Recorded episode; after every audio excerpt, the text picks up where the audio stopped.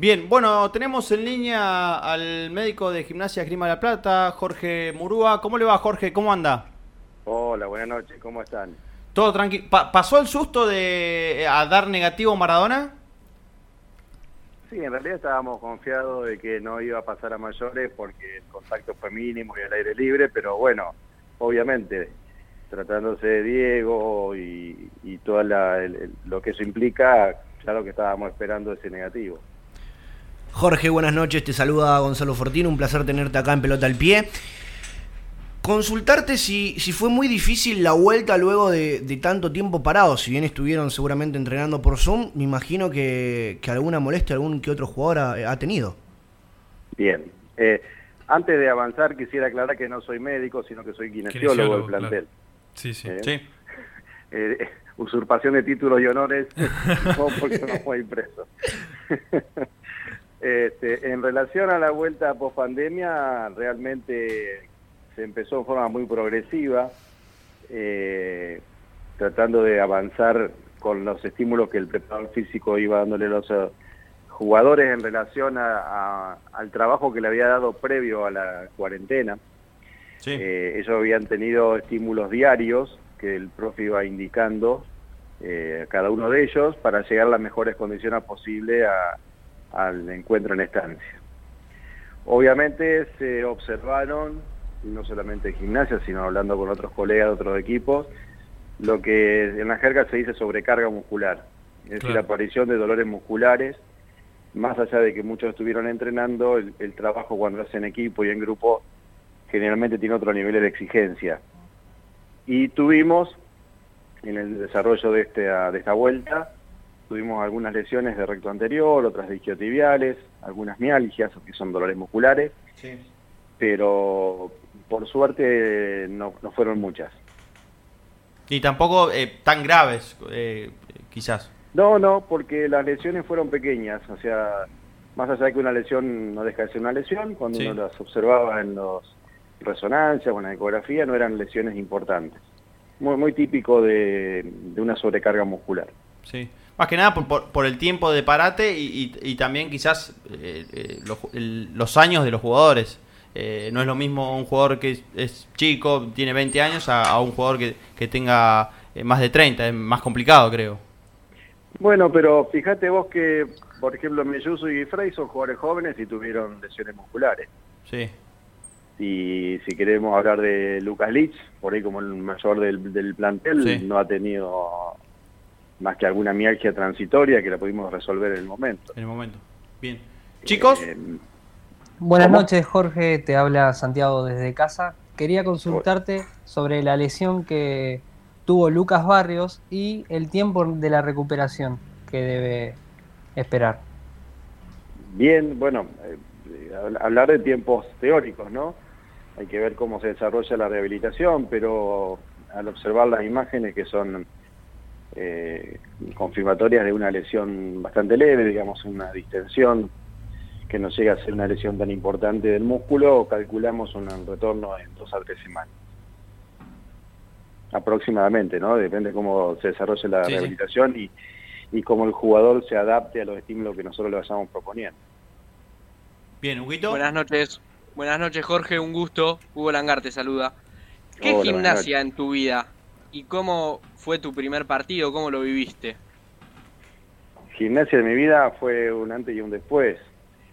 Eh, yo, digamos, como kinesiólogo y kinesiólogo de la traumatología, del deporte, siempre mi sueño era trabajar en el fútbol profesional.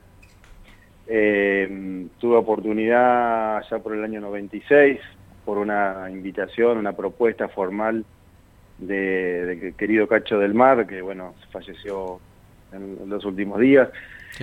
Este, y en ese momento yo tomé la decisión de que hasta que no arreglaran la situación con el kinesiólogo que estaba en ese momento, que estaba en algún conflicto con el club, eh, al ser un kinesiólogo amigo, conocido, y aparte por mi manera de ser, no, no, yo no quise entrar hasta que no esté solucionada esa situación.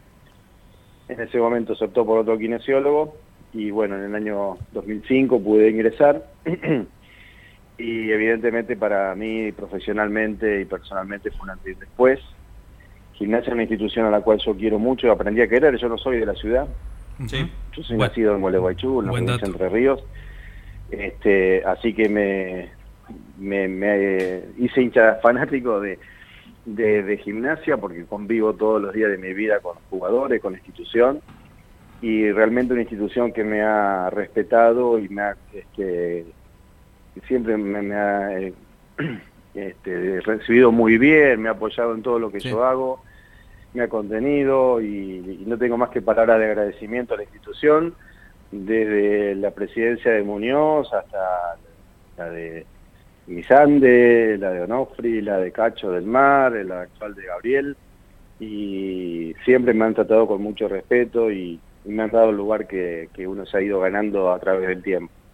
¿Te, imaginabas en, este tiempo que estuviste a, tenerlo a Maradona como técnico del Lobo? No, no, no, nunca. Es más, cuando se rumoreaba de la presencia de Maradona como futuro técnico, nosotros hablábamos en estancia y decíamos, pero esto es un... Nah, esto aquí... No, no lo podíamos creer. Chamullo, chamullo. Esto es un chamullo, esto es humo, esto es... Y bueno, un día entró Diego Armando al, al, vestuario del bosque en aquel día de la presentación y, bueno, ahí eh, se hizo realidad todo eso que se venía diciendo, ¿no? Te temblaban las piernas. fue un momento, la verdad, verlo entrar a Diego. Nosotros habíamos tenido la oportunidad de verlo en el mismo vestuario del partido que se despide Guillermo Barro Esqueloto, en ese partido con San Martín de San Juan, eh, que descendemos. Diego había estado saludando al mellizo y había estado en el vestuario. Así que desde ese momento no lo habíamos vuelto a ver personalmente y ya entró como futuro técnico nuestro y la verdad que una humildad se presentó, digamos, con unas palabras y después saludó uno por uno. Y sí, realmente era increíble la situación, ¿no? Bien. Rodri. Jorge, eh, buenas noches. Agradecerte el contacto. Rodrigo Lazaño te saluda.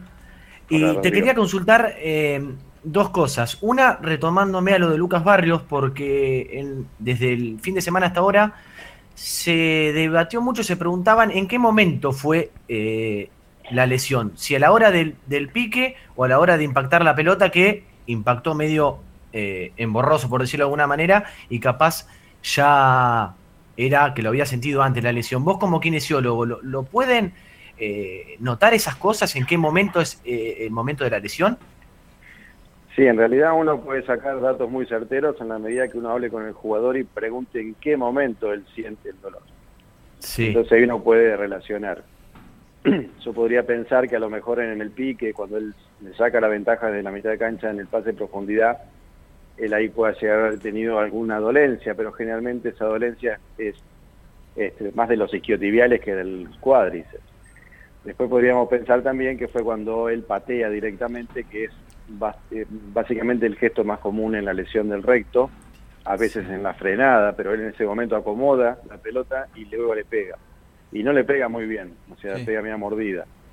Eh, evidentemente tiene que haber sido en ese momento de que patea la pelota. Yo el partido del sábado no lo cubrí porque me quedé con los lesionados en estancia y solamente hablé con Lucas y no tuve oportunidad de hacer mi evaluación kinésica y algunas preguntas que suelo hacer a los jugadores, pero seguramente de, un, de esa charla saldrá eh, el momento específico, pero probablemente sea cuando él patea la pelota. Bárbaro. Y lo otro que, que te quería consultar, que ya los chicos te lo consultaron, es, vos sos una persona que, bueno, todos, ¿no? Están muy cerca eh, de Maradona, pero sos una persona que estás muy cerca, se nota cuando cuando entra a la cancha cada partido, cuando sale, hasta en los mismos entrenamientos. Eh, ¿Es por algo en especial? Eh, ¿Es así como Gimnasia decidió manejarse del día uno que está Maradona? Y contarnos algo que se pueda eh, de la interna de lo que es Maradona, alguna anécdota en este año y poquito más que está. No, en realidad, de entrada, el primer día hubo una solicitud del presidente de Gimnasia, Gabriel Pellegrino, que estuviera atento a Diego porque Diego venía de un post quirúrgico y con muy poca salida y muy, poca caminata. Entonces un poco yo me pegué a él eh, como prevención. Eh, y después, eh, nada, si, si es que nos por eso ven juntos porque tenemos muy buena relación,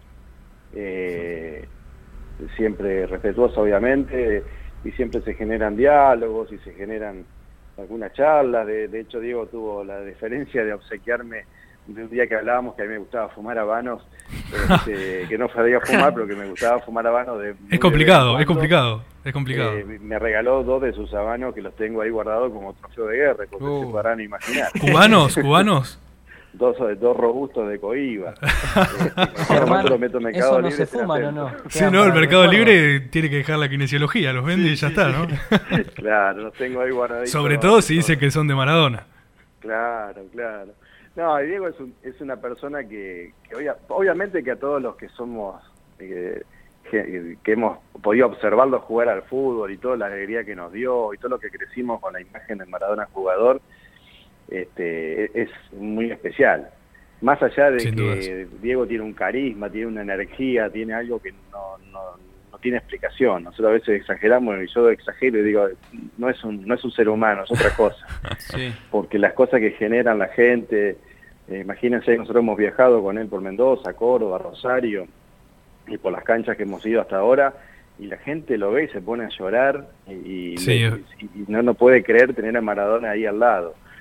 Eh, y, así todo, nosotros lo disfrutamos mucho, sobre todo en las concentraciones, donde en la hora del almuerzo, la cena, se arman los diálogos y él empieza a contar sus dos millones de anécdotas que se pueden imaginar que tiene. Sí, sí, una cosa. Y, la mayoría no son con Jorgito Murúa, que no lo conoce nadie, sino que te habla de Putin, de, Fidel Castro, de Romario, de Beckham, que lo quisiera conocer, y de un montón de cosas que uno se puede descostillar de la risa y asombrarse de lo que está contando este, y se ríe, a veces tiene salida como dice, si yo me hubiera cuidado qué jugador hubiera sido. Esa, esa la tira siempre, la tira siempre esa. la tira siempre. Este, así que bueno, un fenómeno, eh, yo creo que, que, ah, hay una relación de que a Gimnasia él ha hecho muy bien y, y esperemos que Maradona a Gimnasia le haga mejor todavía, ¿no?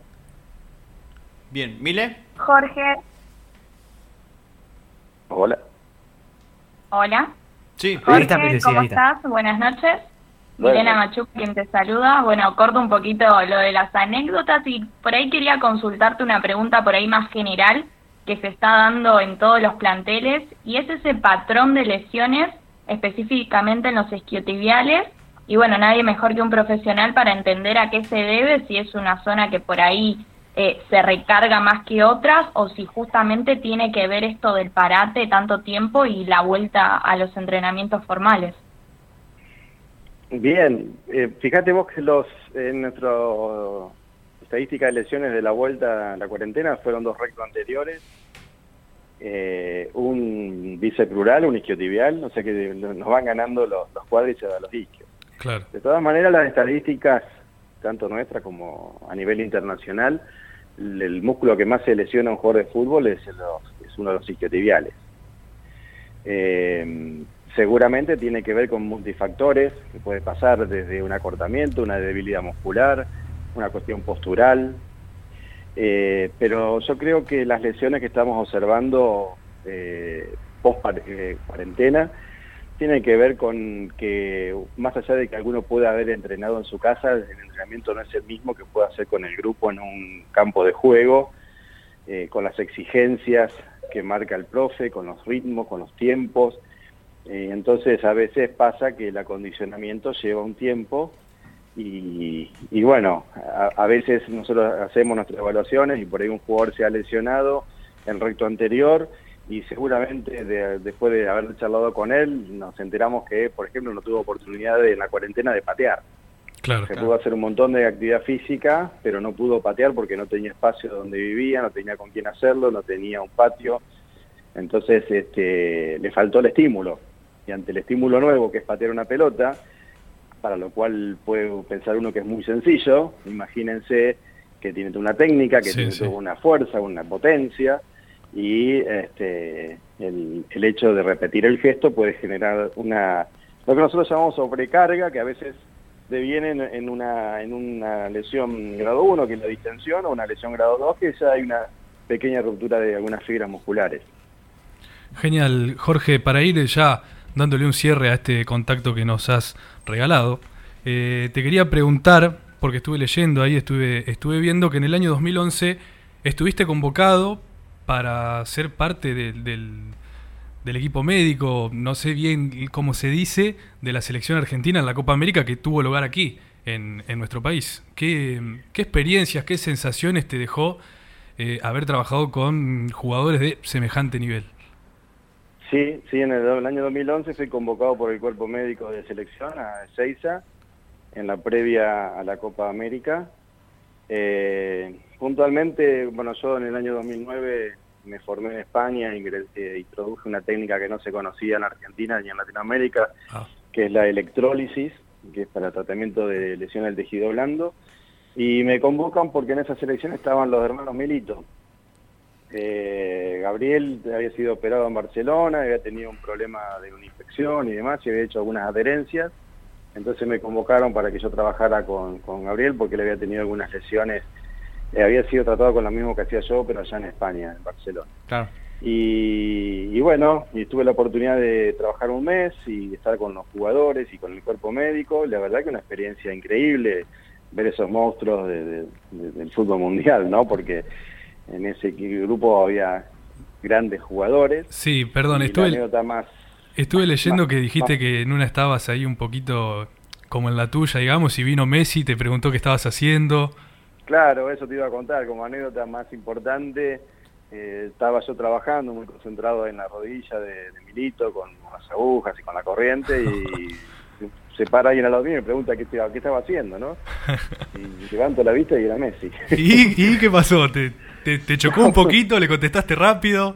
No, no, no, le contesté bien. Imagínate que uno tiene roce con los jugadores todos los días, pero nada, uno con esa vez. Claro.